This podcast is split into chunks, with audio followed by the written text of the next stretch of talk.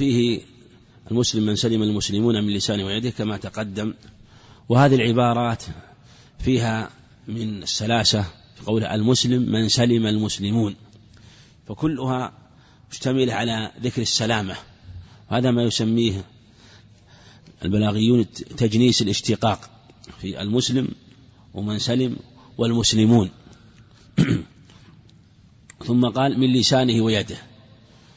وأن جنس السلامة من اللسان واليد هو علامة الإسلام والوصف الذي هو وصف مدح وتمام. والمهاجر من هجر ما نهى الله عنه والهجرة كما تقدم لها أنواع وتفاصيل بينها العلم رحمة الله عليهم. نعم.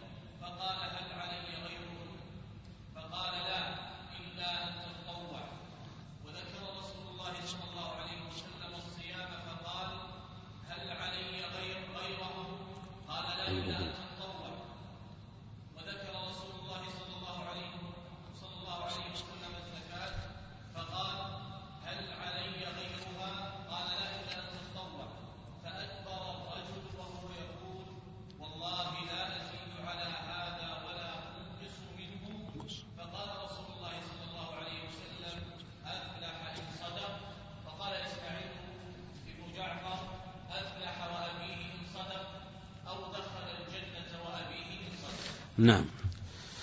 يقول رحمه الله حدثنا قتيبة بن سعيد هذا إمام ثقة ثبت وأبو رجاء البغلاني رحمه الله في سنة أربعين ومائتين روى له الجماعة ومن شيوخ البخاري ومسلم. وهو آه، رحمه الله عاش تسعين سنة عاش تسعين سنة وولادته سنة خمسين ومائة وفاته سنة أربعين ومائتين وكان ربما اجتمع هو الإمام أحمد وأبو بكر بن أبي شيبة وجماعة من أهل العلم يتذاكرون العلم. وربما خرجوا من المسجد بعد صلاة العشاء فجعلوا يتدارسون المسائل ويتدارسون العلم والأحاديث وهم قائمون. وربما أيضا طلع الفجر عليهم وهم لا يشعرون. يؤذن المؤذن للفجر وهم قائمون. لم يملوا ولم يحسوا بتعب مما هم, مما هم فيه من المدارسة والبحث والأنس. وذلك أن الإنسان يأنس بمدارسة إخوانه له. فالمدارسة تعين على الفهم وتعين على استرجاع المسائل. حتى قال بعض العلم مدارسة ساعة خير من مجالسة ليلة وذلك أن الإنسان قد يحفظ مثلا ألف حديث يحفظها مثلا أو يحفظ مثلا ألف مسألة يحفظ فيها الأدلة مثلا ويحفظ فيها الخلاف. لكن ربما يدارس الإنسان بعشرة آلاف حديث أو خمسين ألف حديث. وما يحفظ هذا القدر لكن يستطيع المدارسة. معنى أنه حينما يدارسك إنسان بمسائل وأخبار أنت قد لا تحفظها إنما سمعت بها. سمعت شيئا من الأدلة أو سمعت شيئا من الأخبار فإذا درسك تورد عليه خبر يريد عليك خبر أنت هذه الأخبار التي يريدها عليك تذكرها قد قرأتها قد علمت شيئا منها. فحينما يردها عليك يكون لها حلاوة في قلبك لأنك تسترجع شيئا أنت لم تحفظه لكنك تذاكر به. وهذا ما مثل ما يقولون في تراجم بعض العلم يحفظ مئة ألف حديث ويذاكر بثلاثمائة ألف. يذاكر بثلاثمائة ألف. هذا يقع لكثير من الأئمة رحمة الله عليهم في مسائل العلم والبحث والمدارسة. وقتيبة بن سعيد وأمثاله كانوا على هذا الطريق رحمة الله عليهم. عن مالك بن أنس الإمام المشهور رحمه الله توفي سنة تسع وسبعين ومائة. إسماعيل بن جعفر بن أبي كثير الأنصاري ثقة من رجال ثبت من رجال الجماعة واللفظ لمالك. نعم. حدثنا قتيبة بن سعيد عن مالك بن أنس وإسماعيل يعني أنه رواه قتيبة عن مالك وعن إسماعيل. واللفظ لمالك يعني أن قتيبة جعل رواه على لفظ مالك. والمعنى لإسماعيل يعني عن أبي سهيل هو نافع مالك بن أبي عامر الأصبحي. وثقة رحمه الله. برجال جماعة عن أبيه مالك بن أبي عامر الأصبحي ثقة من كبار التابعين رحمه الثاني سمع عمر وهو رواه الجماعة. أنه سمع طلحة بن عبيد الله الصحابي الشهير أحد العشر المبشرين بالجنة رضي الله عنه. توفي سنة أربع قتل سنة أربع وثلاثين شهيدا رضي الله عنه. قال يقول جاء رجل إلى رسول الله صلى الله عليه وسلم نعم سنة ست وثلاثين نعم سنة ست وثلاثين قتل رحمه الله في عام الجمل. جاء رجل إلى رسول الله صلى الله عليه وسلم من أهل نجد ثائر الرأس ثائر الرأس صفة لرجل يعني أنه متشعث الرأس وهذا مخالف لما تقدم في صفة ذاك الرجل الذي شديد في ثياب شديد سواد الشعر فهذا لم يستنكروه لأن هذه الآية قد ترد في كثير ممن يأتي ويكون خارج المدينة من أثر السفر أو تكون من عادته على طريقة بعض أهل البادية. مثلا نسمع دوي صوت. الدوي هو الصوت الذي تسمعه لكن لا تفقه العبارات. مثل جلبة صوت. إنسان يسمع جلبة صوت واختلاط أصوات يسمعها مثلا في المسجد و أو يسمعها في السوق. يسمع جلبة واختلاط أصوات لكن لا يفقه. ولهذا قال ولا نفقه ما يقول لأنه يتكلم من بعيد. وهذه على طريقة بعض من يأتي ربما يتكلم من بعيد آه، فلبعده يسمع الصوت لكن لا يميز بين الحروف والكلمات. حتى دنا من رسول يعني إلى أن دنا من رسول الله صلى الله عليه وسلم فإذا هو يسأل عن الإسلام يعني سؤاله وصوته الذي لم يفقهوه ولم يعرفوه سؤال الإسلام جاء يسأل عن الإسلام عن الخير وعن الدين. وهذا هو أفضل السؤال وأجل المسألة أن تسأل عما ينفعك في أمر دينك. لا بأس أن يسأل الإنسان إخوانه في أمر دنياه لكن السؤال الممدوح هو السؤال عن الدين. والسؤال عن الدين له آدابه. ولهذا كان الصحابة على أدب عظيم في سؤالهم للنبي عليه الصلاة والسلام. وكان عليه الصلاة والسلام بايع أصحابه نفرا من أصحابه كما في حديث عوف مالك رضي الله عنه صحيح مسلم بايعهم وأسر إليهم كلمة خفية. خفية للعناب قال ألا تسألوا الناس شيئا. ألا تسألوا الناس شيئا. فسؤال الناس الأصل فيه النهي لكن سؤال العلم فاسألوا أهل الذكر إن كنتم لا تعلمون. مأمور به يسأل حتى يتبه بل يجب عليه السؤال فيما لا يعلم مما يحتاج إليه في أمور عباداته أو معاملاته. وبايع عليه بعض خصوص أصحاب مثل بايع ثوب أبا بكر وثوبان وأبا ذر وأحاديث في مسند أحمد. بايعهم ألا يسألوا الناس شيئا. في حديث ثوبان بإسناد صحيح عند أبي داود من يضمن لي ألا يسأل الناس شيئا أضمن له الجنة. قال ثوبان أنا. رضي الله عنه. أو نعم في أنه قال من يضمن يسأل الناس شيئا؟ قال أضمن له الجنة. فضل عظيم. وإذا قطع العبد سؤاله للناس خلص مسألته لله. الله يغضب إن تركت سؤاله وبني آدم حين يسأل يغضب. وروى الترمذي بإسناد في بعض الليل من لم يسأل الله يغضب عليه. الأب بنو آدم حينما تسألهم في الغالب يتضايقون. لكن الله سبحانه وتعالى يحب السؤال ويحب من يلح ويجتهد ويبالغ. بل تسأل الله تسأله سبحانه كل شيء ولا تحقر شيئا تسأله ربك سبحانه وتعالى. فإذا هو يسأل عن الإسلام وفي حديث عوف المتقدم صحيح مسلم قال فلقد رأيت بعض أولئك النفر يسقط صوته فلا يسأل أحدا أن يناوله حتى ينزل فيأخذه. إذا سقط صوته على ظهر الدابة ظهر البعير ما وإن كان أخوه بجواره نزل وأخذه رضي الله عنهم. مبالغة في تخليص النفس لله وتحريرها من رق السؤال. ولأن المسألة فيها نوع تذلل ونوع إيذاء آه، للغير وضعف في العبودية. لغير الله عز وجل. لكن لا بأس أن يسأل حينما يحتاج أو السؤال الذي آه، ليس هناك قد يحتاج. وقد يكون أحيانا آه، مما يكون سببا في تمتين عرى الأخوة بين الإخوان. لكن كما قال كثير من العلم أن الأصل في المسألة هو النهي في مسألة الناس. قال يسأل عن الإسلام يعني عن دينه. وهذا هو الواجب. فقال رسول الله صلى الله عليه وسلم هذا اللفظ مختصر. هذا اللفظ مختصر. في اللفظ الآخر عند البخاري أخبرني ماذا فرض الله علي من الصلوات. وهذه الرواية تبين الجواب وبهذا يتبين مطابقة السؤال الجواب للسؤال. لأن قوله فإنه يسأل الإسلام فقال رسول, رسول الله صلى الله عليه وسلم خمس صلوات في اليوم في اليوم والليلة كأن في الحديث شيء لم يذكر اختصر في هذه الرواية. وهو عند البخاري كذلك في بعض الألفاظ وفي اللفظ الآخر فإنه يقول أخبرني ماذا فرض الله علي. هو يعلم أن هو مسلم وليسأل عن الإسلام يعني عن شرائع الإسلام.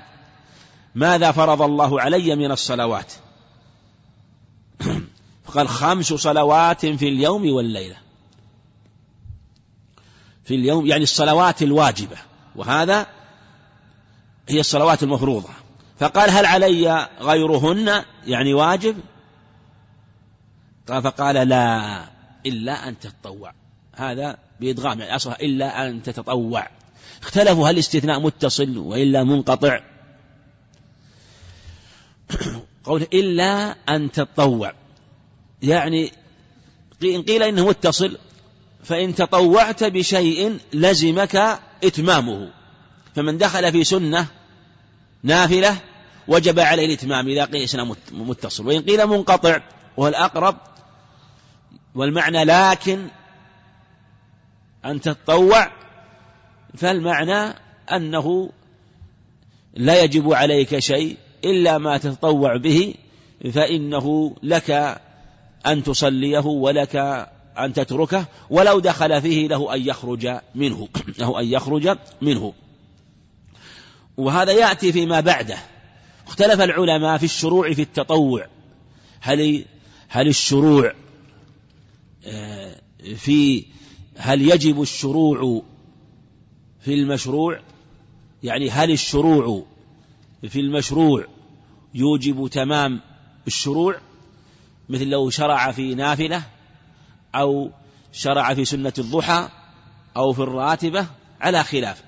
وإن كان على قولين وإن كان أظهر أنه لا يجب لكن إن كان خروجه لحاجة فلا بأس وإن كان لغير حاجة فهو إن كان على سبيل التلاعب هذا لا يجوز. وإن كان لا على سبيل التلاعب كسل, كسل عنها فهل أظهر أنه لا يلزمه ذلك لقول النبي عليه الصلاة والسلام إلا أن تتطوع؟ والمعنى أنه لا يجب شيء إلا هذه الصلوات الواجبة. وفي هذا ويستدل بهذا أنه لا يجب ما سوى ذلك.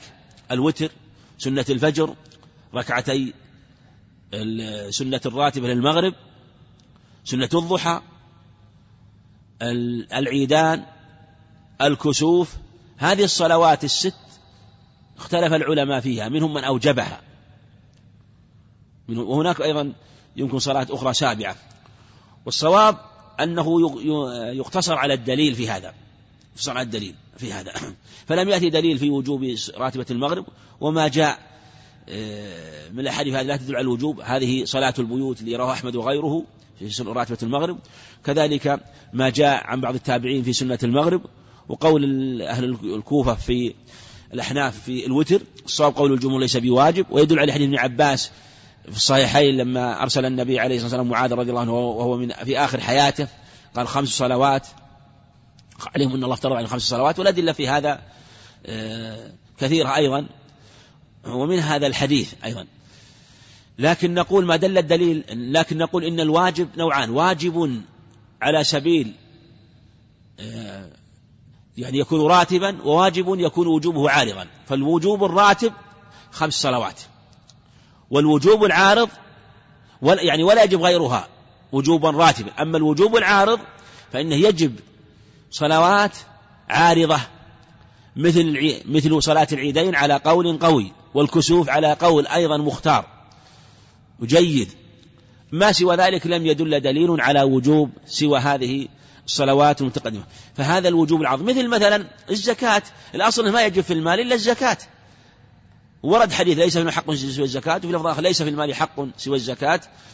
وهما ضعيفان لكن الشأن نقول لا يجب إلا الزكاة. وهذا هو الوجوب بشرطه بالأموال المعروفة لكن هنالك وجوب يجب في المال وجوبا عارضا. مثل النائبة وليلة الضيف على خلاف آه، في هذه الليلة. فهذا وجوب في المال لكنه وجوب ليس راتب وجوب عارض. فالأدلة العارضة لا تعارض الأدلة الراتبة. وينبغي النظر في مثل هذه المسائل حينما يأتي دليل على وجوب شيء. فلا يخالف الأدلة التي تدل على عدم الوجوب. إنما تدل على عدم الوجوب الراتب وأنه لا يجب مثل هذه الصلوات الخمس الراتبة. كذلك لا يجب في سوى الزكاة في هذه الأموال. ما سواه يجب وجوبا عارضا. مثل ما تقدم لو اضطر أخوك المسلم وجب عليك أن تعينه. وجب عليك أن تعين المالك إن كان وإن لم يكن من الزكاة ما دمت قادرا. وهكذا غيرها مما يجب آه، وجوبا عارضا. آه، وذكر رسول الله صلى الله عليه وسلم الصيام فقال هل علي غيره؟ قال لا إلا أن تطوع وجوب الصيام معلوم الأدلة. قوله تعالى يا أيها الذين كتب عليكم الصيام كما كتب على الذين من قبلكم لعلكم تتقون وأدلة في هذا كثيرة وسيأتي حديث ابن عمر في الباب إلا أن تطوع يأتي فيه ما تقدم أيضا. ثم الصحيح أن الصيام لا يجب بالشروع فيه وهذا دليل في المسألة المتقدمة أنه من شرع في الصوم النافلة لا يجب عليه إتمامه على الصحيح خلافا لمن قال يجب. وحديث عائشة صريح في هذا الباب في صحيح مسلم أنه عليه الصلاة والسلام ربما أصبح صائما فيقول عندكم طعام؟ فنقول نعم. فيفطر عليه الصلاة والسلام ويقول ولقد أصبحت صائما؟ وروى أبو داود من طرق بسناد لا بأس به من حديث عائشة وحفصة أنهما صامتا أصبحتا صائمين صائمتين فعرض لهما طعام فأفطرتا فأخبرتا النبي عليه الصلاة والسلام فقال اقضي يوما مكانه اقضي يوما مكانه.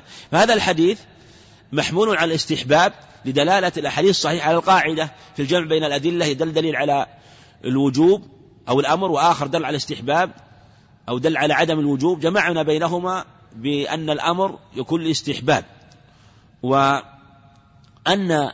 عدم الوجوب يرفعه من الوجوب إلى الاستحباب. ومن ذلك أيضا حديث جويرة بنت الحارث أنه عليه الصلاة والسلام دخل عليها كما في صحيح البخاري وكانت صائمة يوم الجمعة. قال هل صمت أمس قالت لا. قال تريد أن تصومي غدا؟ قالت لا. قال فأفطري. ولم يأمرها بقضاء ذلك اليوم عليه الصلاة والسلام. وذكر الزكاة فقال هل علي غير قال لا إلا أن تطوع كما تتقدم يعني إلا أن يتطوع بصدقة نافلة. فأدبر الرجل يعني ولى حينما أخذ سأل عن الإسلام وتعلم شرائع الإسلام وهو يقول والله أقسم لا أزيد على هذا. يعني الذي وجب عليه ولا أنقص منه. يعني أنه يأتي بالواجب. وهذا هو المقتصد. والمقتصد من أهل الفلاح. لأنه أتى بما أوجب الله واجتنب ما حرم الله سبحانه وتعالى. ومن أتى بما أمر الله به واجتنب ما نهى عنه فهو فائز ومفلح فقال الرسول أفلح. الفلاح من الفلح وهو الشق من الفلاح. الذي يشق الأرض. وأفلح يعني فاز وظفر شق طريقه وسلك طريق السلامة ومنه الفلح وهو الشق. ف ومنه الأفلح وهو مشروع الشفة. إن صدق أفلح إن صدق يعني صدق الله عز وجل فيما قال. وقوله والله لا أزيد وإن كان الإنسان لا ينبغي له أن يحلف على عدم فعل البر والخير لكنه أراد تحقيق العمل بما أوجب الله والمبالغة في الإتيان بما أمر الله به سبحانه وتعالى. يعني هذا هو المراد.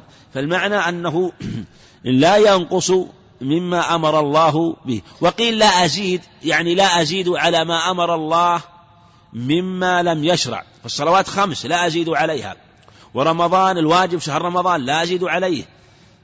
شيئا واجب لقول النبي عليه الصلاة والسلام من عمل عمل ليس عليه أمرنا فهو رد. لكن قوله ولا أنقص يدل على أن الزيادة مراد بالزيادة من جنس العمل من جنس العمل لكن مراد والله أعلم تحقيق العمل في مثل هذا. وهذا يدل على أن من أتى بما أوجب الله ولزمه فإنه آه، فائز ومفلح كما في هذا الخبر. وقال إسماعيل بن جعفر قال إسماعيل بن جعفر ولهذا قال واللفظ لمالك كما تقدم. ساق على لفظ مالك وإسماعيل بن جعفر زاد. ليس في لفظ ما وهذا ليس في لفظ مالك رحمه الله. آه، نعم. ليس في لفظ مالك الذي روى عنه قتيبة إنما في لفظ إسماعيل بن جعفر. أفلح وأبيه صدق أو دخل الجنة وأبيه صدق. يعني أقسم عليه الصلاة بأبيه. وهذا لفظ مسلم والحديث متفق عليه لكن هذه الرواية رواية مسلم. بعضهم قال إنها مصحفة أصلها أفلح والله. لكن هذا فيه نظر والصواب أنها ثابتة. و قيل إنها كلمة جرت على لسانه عليه الصلاة والسلام ولا يقصد.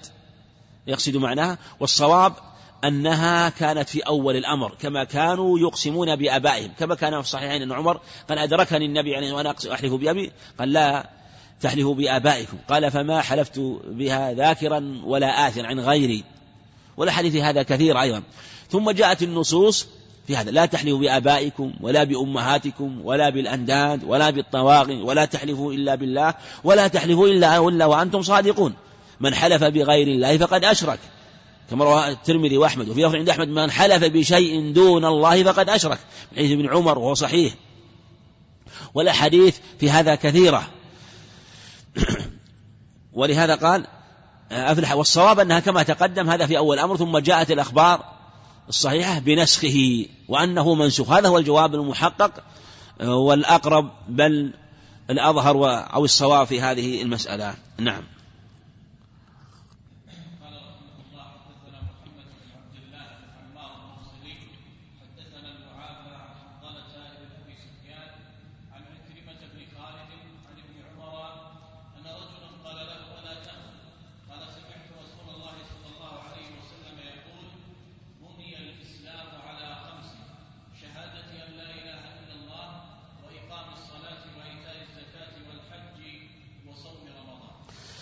نعم.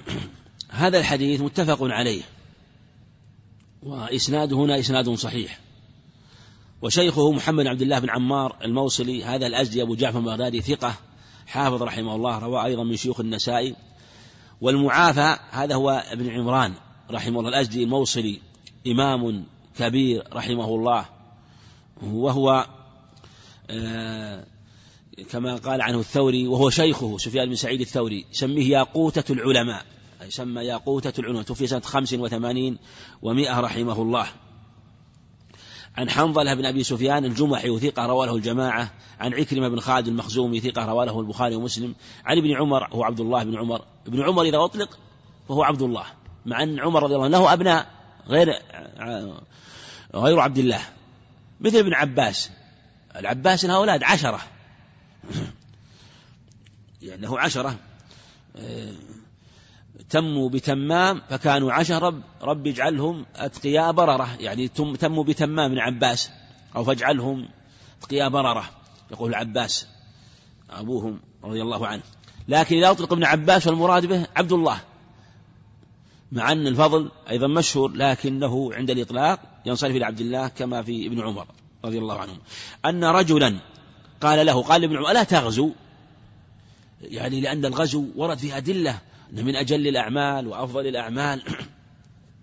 حديث عائشة البخاري نرى الجهاد أفضل الأعمال أفلا نجاهد؟ قال سمعت رسول الله صلى الله عليه وسلم يقول بني الإسلام على خمس. عند محمد بن نصر المروزي على خمس دعائم على خمس دعائم بني الإسلام على خمس دعائم.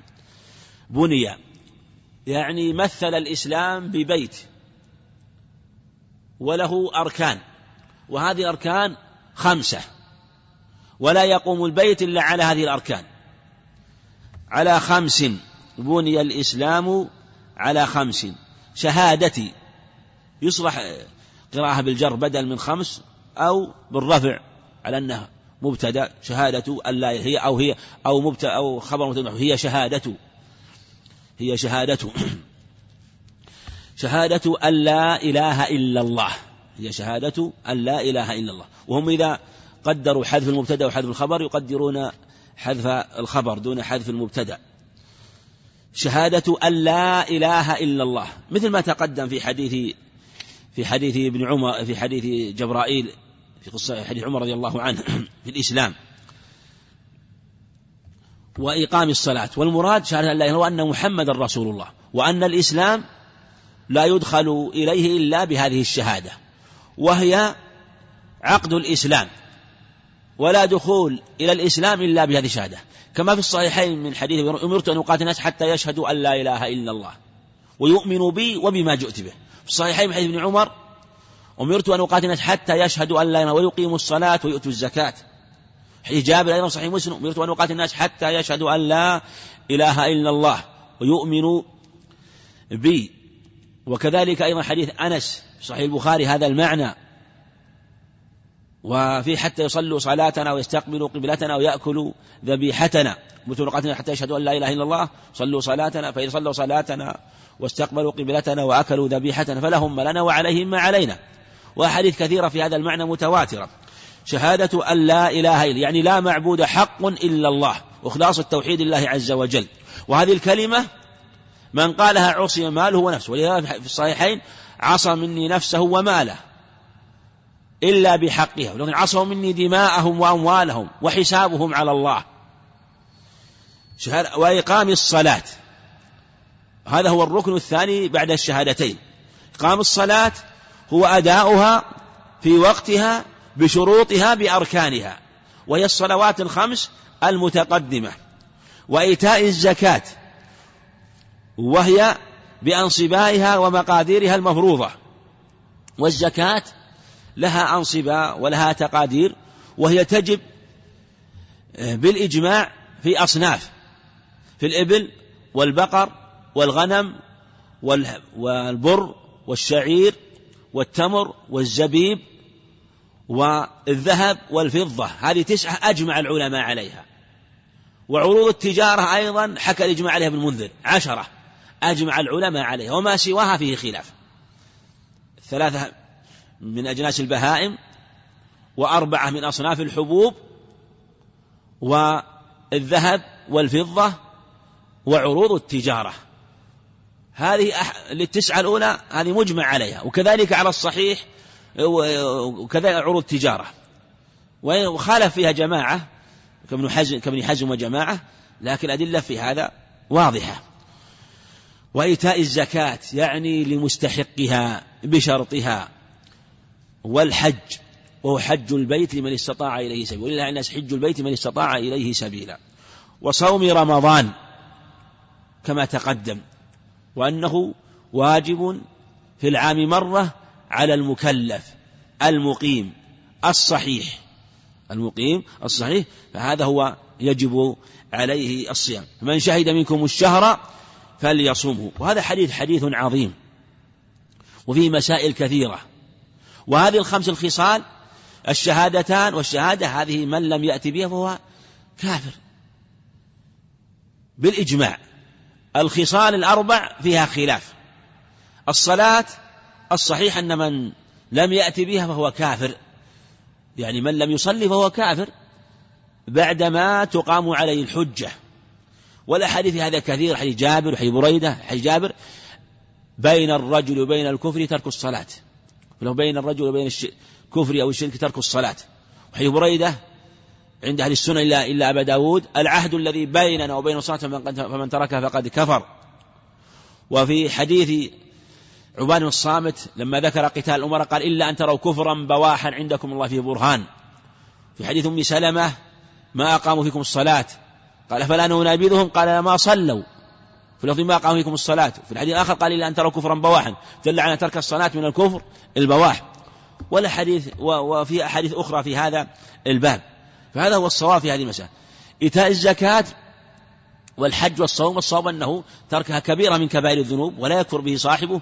ورد حديث في الصوم أن من تركه فهو كافر حلال الدم لكنه لا يثبت ولا يصح. ثم هذه الخصال وهي خصال الإسلام الخمس. خمس خصال. النبي عليه الصلاة والسلام تارة يخبر عن خصال الإسلام. فإذا كان المقام مقام عن خصال الإسلام أخبر أنه على خمس خصال. وإذا كان المقام مقام ذكر الدعوة إلى الإسلام فيذكر ثلاث خصال. كما في الصحيح عن ابن عمر أمرت أن أقاتل الناس حتى يشهدوا أن لا إله إلا الله ويقيموا الصلاة ويؤتوا الزكاة.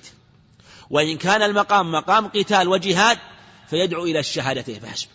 فهي ثلاثة مقامات. المقام الأول مقام بيان أركان الإسلام.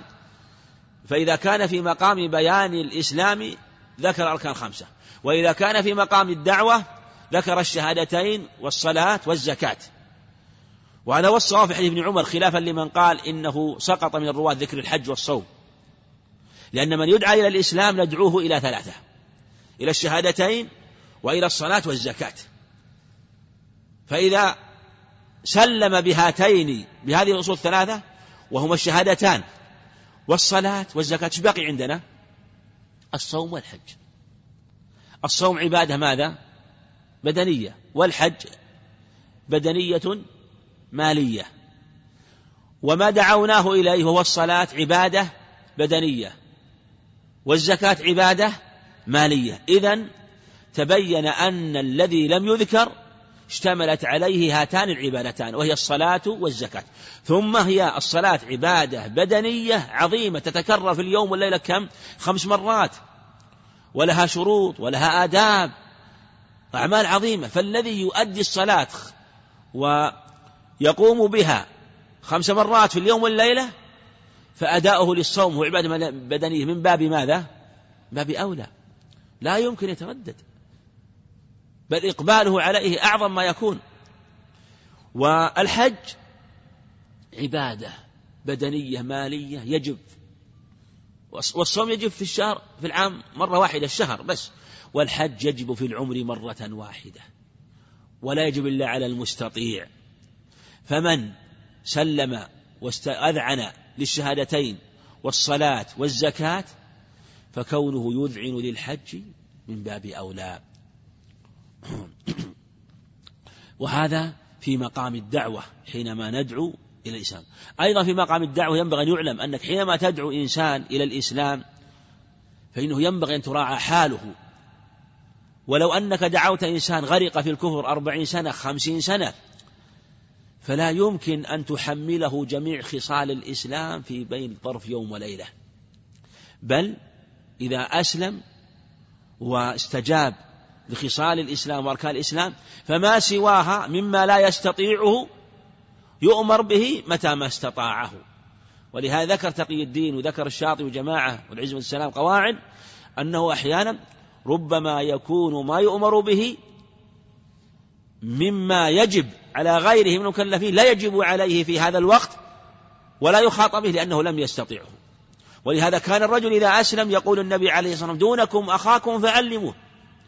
وقد يكون منه بعض التقصير وبعض الخطأ مما لم يعمله وتضعف نفسه عن عمله فلا ينكرون عليه. ولهذا قصة ذاك الرجل جاء بال في المسجد. من من الجفاة. جاءوا بال في المسجد أمام الناس. النبي عليه الصلاة والسلام ما أنكر عليه. ولما بادر الصحابة الإنكار أنكر على من؟ على أصحابه عليه الصلاة والسلام. قال مه دعوه لا تزلموا عليه بوله. صلوات الله وسلامه عليه. تركه يبول في المسجد أمام الناس حتى فرغ ثم دعاه وعلمه. بأبي هو وأمي صلوات الله وسلامه عليه. بعث معلما ولم يبعث معنفا. وهكذا أتباعه يكونون هكذا. فلهذا في مقام الدعوة يدعى إلى هذه الخصال الثلاث. في مقام السنان والقتل والطعان الشهادتان فحسب.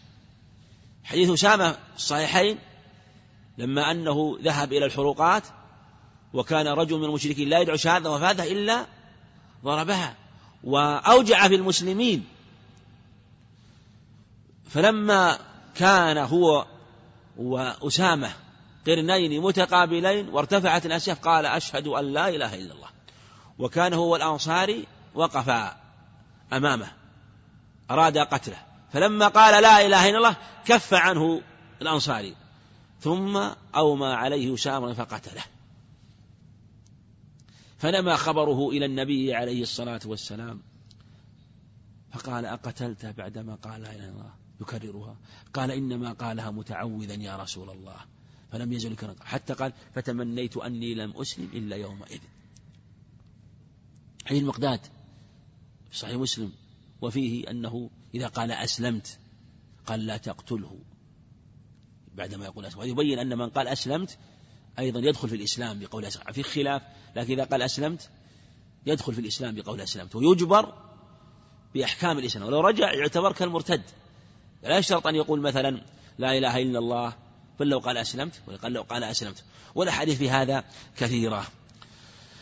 نعم.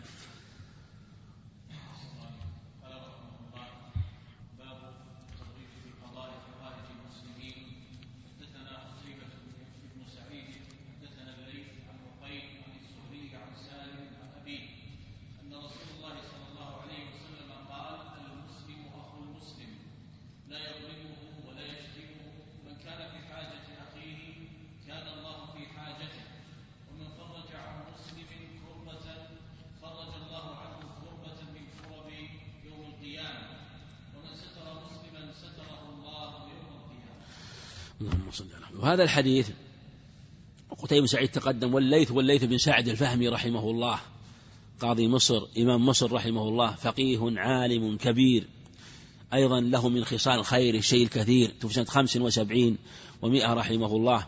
وكان إذا سافر آه، يستصحب مع الثلاث سفن في البحر سفينة لأولاده وسفينة لضيوفه وسفينة مطبخ له رحمه الله.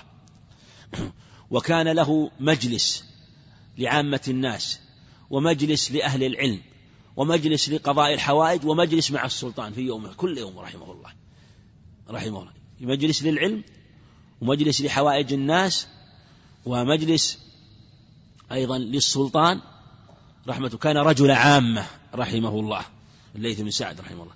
عن عقيل بن خالد بن عقيل وثقة أموي ثقة من رجال الجماعة ثبت عن الزهري هو محمد مسلم بن شهاب بن عبد الله بن عبيد الله الزهري رحمه الله الإمام المشهور الحافظ الكبير من الطبقة الرابعة من التابعين سنة 24 ومئة رحمه الله إمام كبير وله مناقب عظيمة رحمه الله ويروى أنه مرة مع حفظه رحمه الله إلا أن الحافظ قد يقع له وقال مسلم رحمه الله للزهري له تسعون حرفا لم يرويها غيره.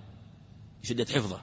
ومرة آه، حصل بينه وبين بعض أهل العلم مدارسة أظن إسماعيل آه، بن محمد بن سعد بن أبي وقاص.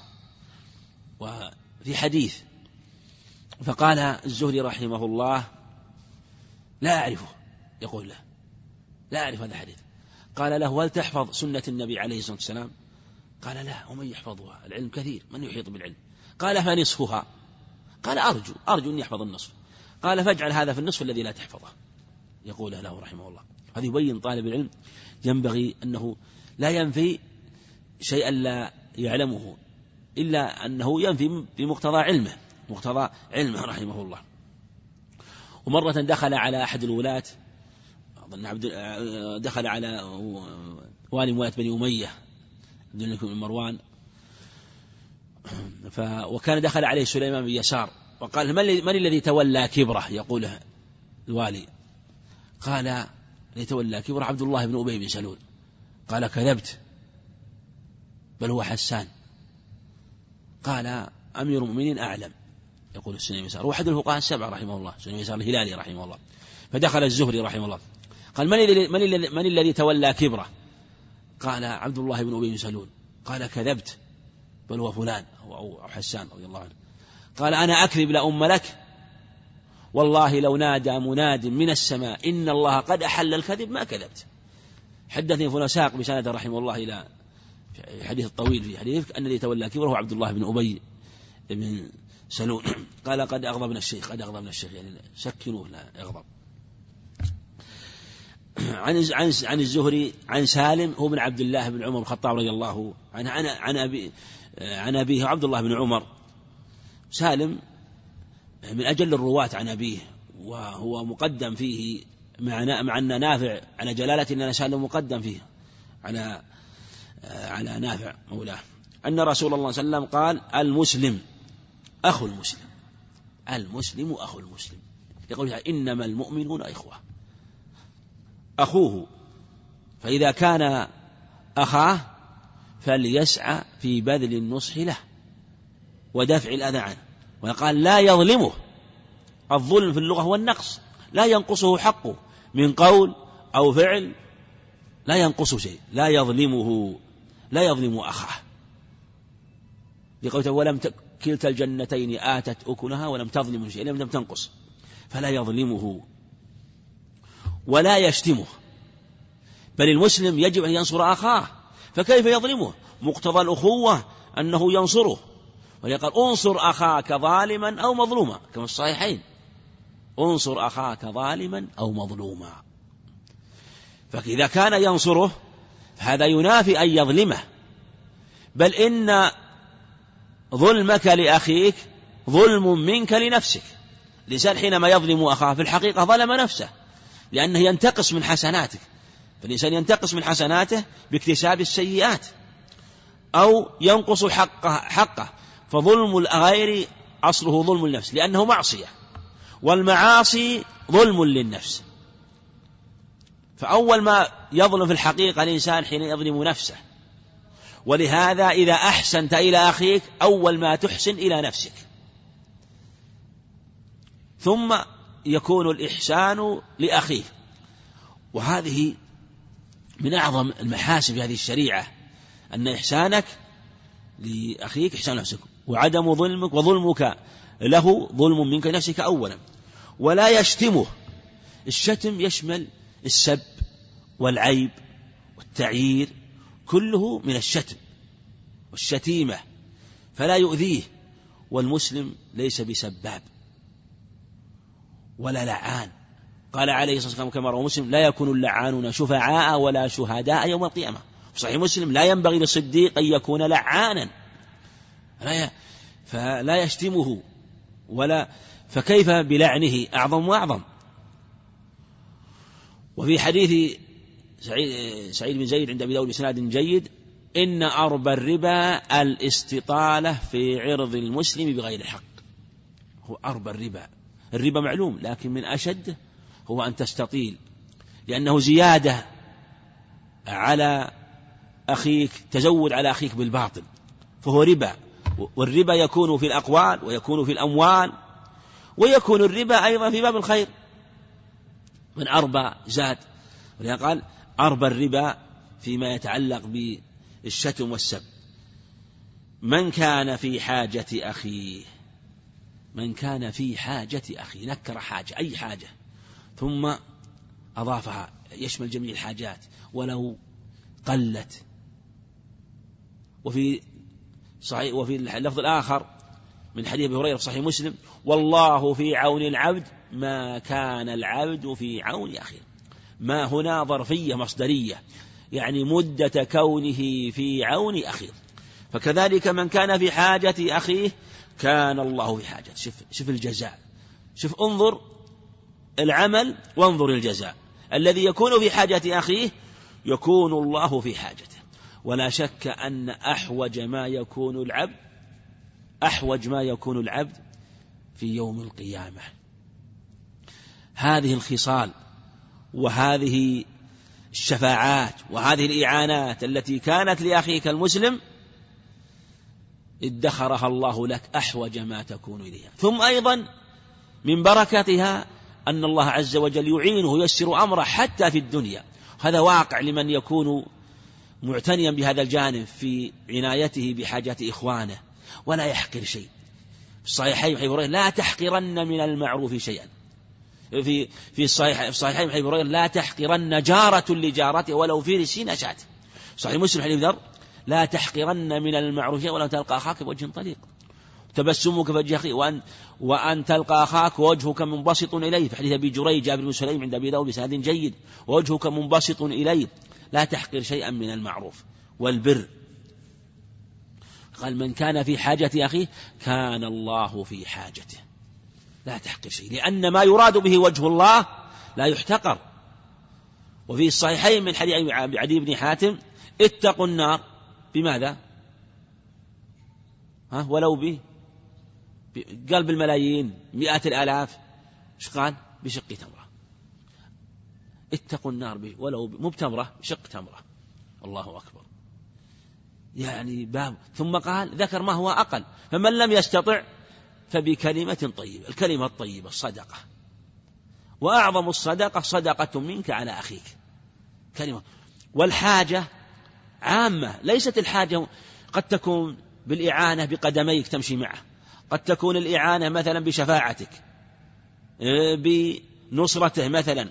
بالكلام عنه بدلالته لو على الطريق إيه، بالشفاعة كما تقدم بأي شيء بالمال بالإعانة. أبواب النفع وحاجات الناس كثيرة وخاصة حينما يكون المحتاج ضعيفا. كما في الصحيح صحيح إني أحرج حق الضعيفين اليتيم والمرأة. كل ما كان صاحب الحاجة منقطع من ال... ممن يعينه من يقول كلما كانت حاجته أعظم. من يتيم أو أرملة أو مسكين. وهذا هو الذي يراد به وجه الله والدار الآخرة. تكون همتك وقصدك الإعانة. ولا تبالي أن يعلم ذلك. لا. همتك ونيتك الإعانة. وأن تكون نيتك لله عز وجل. كان كثير من الناس يجتهد في إخفاء العمل إخفاء عظيم. ويجتهد في تقديم العمل ولو كان يسيرا ولا يحقر شيء رضي الله عنه. يقول أبو عمر المقدسي رحمه الله محمد بن أحمد بن محمد بن قدام المقدسي وهو أخو صاحب المغني أكبر منه كان رحمه الله من آه، أشد الناس في زمانه سعيا في الحاجات. مع أنه إمام كبير وحافظ وعالم رحمه الله. إلا أنه كان يسعى في حاجة الصغير والكبير. كل ما جاء إنسان يسعى في جهاده وإذا جاء إنسان محتاج صدق به صدق عليه. يقول إذا جاءكم مسكين تصدقوا عليه. فإنكم إن لم تتصدقوا يتصدق عليه غيركم. وصدقتكم صدقة منكم على أنفسكم. المسكين إذا فاتك إذا علمت تعلم حاجته فإن لم تعطيه فظفر بذلك غيرك. إذا تيسر لك مساعدته كان يسعى وكان يكتب الرقاع للوالي. وكان الوالي يقول إنك يا أبا عمر تكتب إلينا في أناس لا نحب أن نقضي حاجاتهم لأسباب. تعرف يعني ما يتعلق بمرولات لها أمور ولها أحوال. قال أبو عمر أنا لا أرد من أتاني وسوف أكتب. وأنتم إن قبلتم شئتم قبلتم وإن شئتم لا تقبلوا. اشفعوا فلتؤجروا وليقضي الله على لسان نبيه كما صحيح عليه معاوية. لا ينظر إلى أن تقبل لها. يشفع ولا يبالي. كان شيخ العلامة الشيخ عبد العزيز بن باز رحمه الله كثير الشفاعات يشفع والكتابات لكل جهة. ولا ينظر كون تقبل ما تقبل لا. قال وليقضي الله على لسان نبيه ما شاء شاء كان معاوية رضي الله عنه ورحمه في ولايته إذا جاءه الناس يسألونه كان ربما رد حتى يشفع إليه ويكون أجر للشافع والمشفع رحمه الله ورضي عنه. وكان الحر بن قيس الإمام رحمه الله من الثقات من رواة الأخبار من في السنن كان رحمه الله إذا مشى في السوق لقي إنسان وهو صاحب عمل. قال ماذا أمرك أهلك؟ أن تشتري. قال أمروني أن أشتري كذا. فيعطيه خمسة دراهم. قال اشتري بكذا. وهو خمسة دراهم آه، اشتر بها كذا. وربما يكون معه الإبرة المخيط. فإذا لقي إنسان في ثوبه فتق خاطه له. وإذا لقي إنسان نعله قد انقطع خصف أهلها رحمه الله. فالإنسان لا يحقر شيء من أبواب الخير. والإعانة بين أهل الإسلام. ولذا قال والله في عون العبد كما في حديث أبي هريرة ما كان العبد في عون أخيه. هنا من كان في حاجة كان الله في حاجته. كان الجزاء من جنس العمل لكنه جزاء أعظم وأجل. ومفرج عن مسلم كربة. فرج التفريج هو إزالة الكرب بالكلية. خلاف التنفيس فهو تخفيفه. كما في حديث ابن أبي هريرة صحيح مسلم من نفس عن مؤمن كربة من كرب نفس الله كربة من كرب يوم القيامة. هنا قال من فرج. فجزاء التفريج التفريج وجزاء التنفيس التنفيس فإن استطاع التفريج فهو الأكمل. يكون عليه حاجة من حاجة من الحاجات تستطيع أن تقضيها كلها حسن. ما استطعت تعينه. عن مسلم هنا عن مسلم خرج مخرج الغالب. مثل قولها المسلم من سلم المسلمون. خرج مخرج الغالب وإلا فلي فلا يجوز للمسلم أن يؤذي حتى غير أهل الإسلام. ممن؟ لا يجوز. ممن هو معصوم الدم والمال. لا يجوز ذلك. لكنه خرج على ذكر الإسلام إما من باب التهييج والإغراء لأن الإمساك عن أذية أهل الإسلام كذلك تفريج كرب عن أهل الإسلام أعظم وأجل. أو لأن المسلم في الغالب يخالط أهل الإسلام ومخالطة لأهل الكفر أقل. فخرج الحديث مخرج الغالب. وإلا ففي إعانة غير أهل الإسلام فيها من الأجر الشيء الكثير وهذا معلوم من الأدلة. من فرج عنه كربة فرج الله عنه كربة. لكن ماذا؟ من كرب يوم القيامة. ما قال من كرب الدنيا والآخرة؟ قال من كرب يوم القيامة. وهذا والله أعلم لأن الغالب أن الكربة الأمر الشديد. والكرب الشديدة هي كرب يوم القيامة. أما في الدنيا في الغالب وإن كانت كربة لكنها لا تتوا... لا تكون كرب كثيرة أو آه، ليست مثل كرب يوم القيامة أو أو لا أو لا تأتيه الكربة. إنما يأتي الشدة لا تصل إلى درجة الكربة. مع أن جاء في لفظ ابن عمر أبي هريرة من نفس عن كربة من كرب نفس عن كربة آه، كربة نفس الله في الدنيا والآخرة. جاء ما يدل عليه عن مؤمن. فهذا يبين من من حيث الجملة أن التفريج للكرب أعظم ما يكون حاجة في يوم القيامة. وإذا حصل له كربة فإنه يكون سببا في تفريجها وتخفيفها.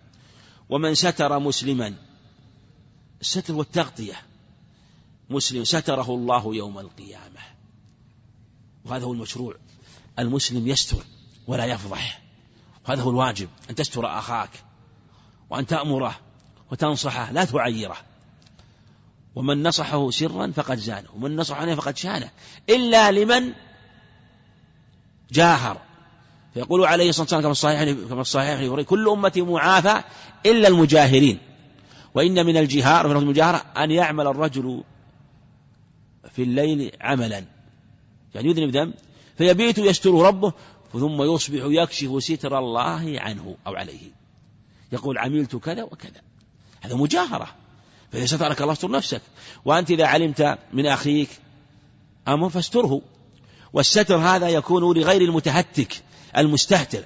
أما المستهتر الذي لا يبالي فهذا يبين أمره ويرفع أمره. ولهذا هل تشرع الشفاعة؟ تشرع الشفاعة في أهل الصيانة. يعني ممن يقع منه الزلة والخطأ والغطأ والغلط. فهذا كما في حديث عقبة بن عامر عند أبي داود من ستر عورة فكأنما أحيا موؤودة. لما ذكر له رضي الله عنه أن قوما قيل وهم مستترون في دار مستترون مختفون. فقيل ألا ترفعهم إلى الشرطة إلى الشرط؟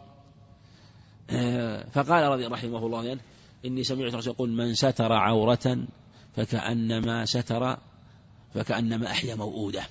لأنه إذا ستر وعلم صاحب الذنب أنه لم يرفعه خاصة الوالي ورجى منه التوبة يكون أبلغ وأحرى إلى أن يتوب وألا تأخذ العزة بالإثم. ومن ستر موسى ستره الله يوم القيامة. والستر قد يكون مع المحو وقد يكون مع غير المحو. لكن إذا كان الستر يوم القيامة فإنه ساتر مع محو لأنه كما في الحديث صحيح حديث ابن عمر أنا سترتها عليك في الدنيا وأنا أغفرها لك اليوم. لأن الستر لا يلزم منه المحو.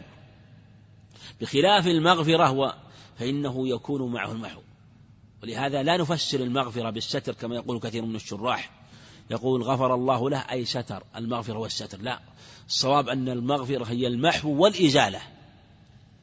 منه المغفر. نعرف المغفر الذي يتخذ المقاتل يضعه ماذا؟ على رأسه.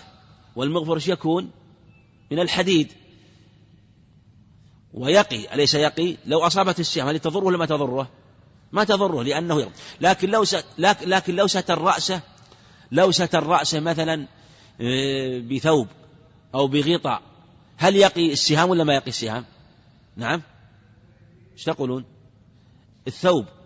يقي ولا ما يقي لو أصابه؟ ما يقي. لكن المغفر الحديد يقي. فسميت فالمغفرة من المغفر وهو الساتر الصلب من الحديد. الساتر الصلب.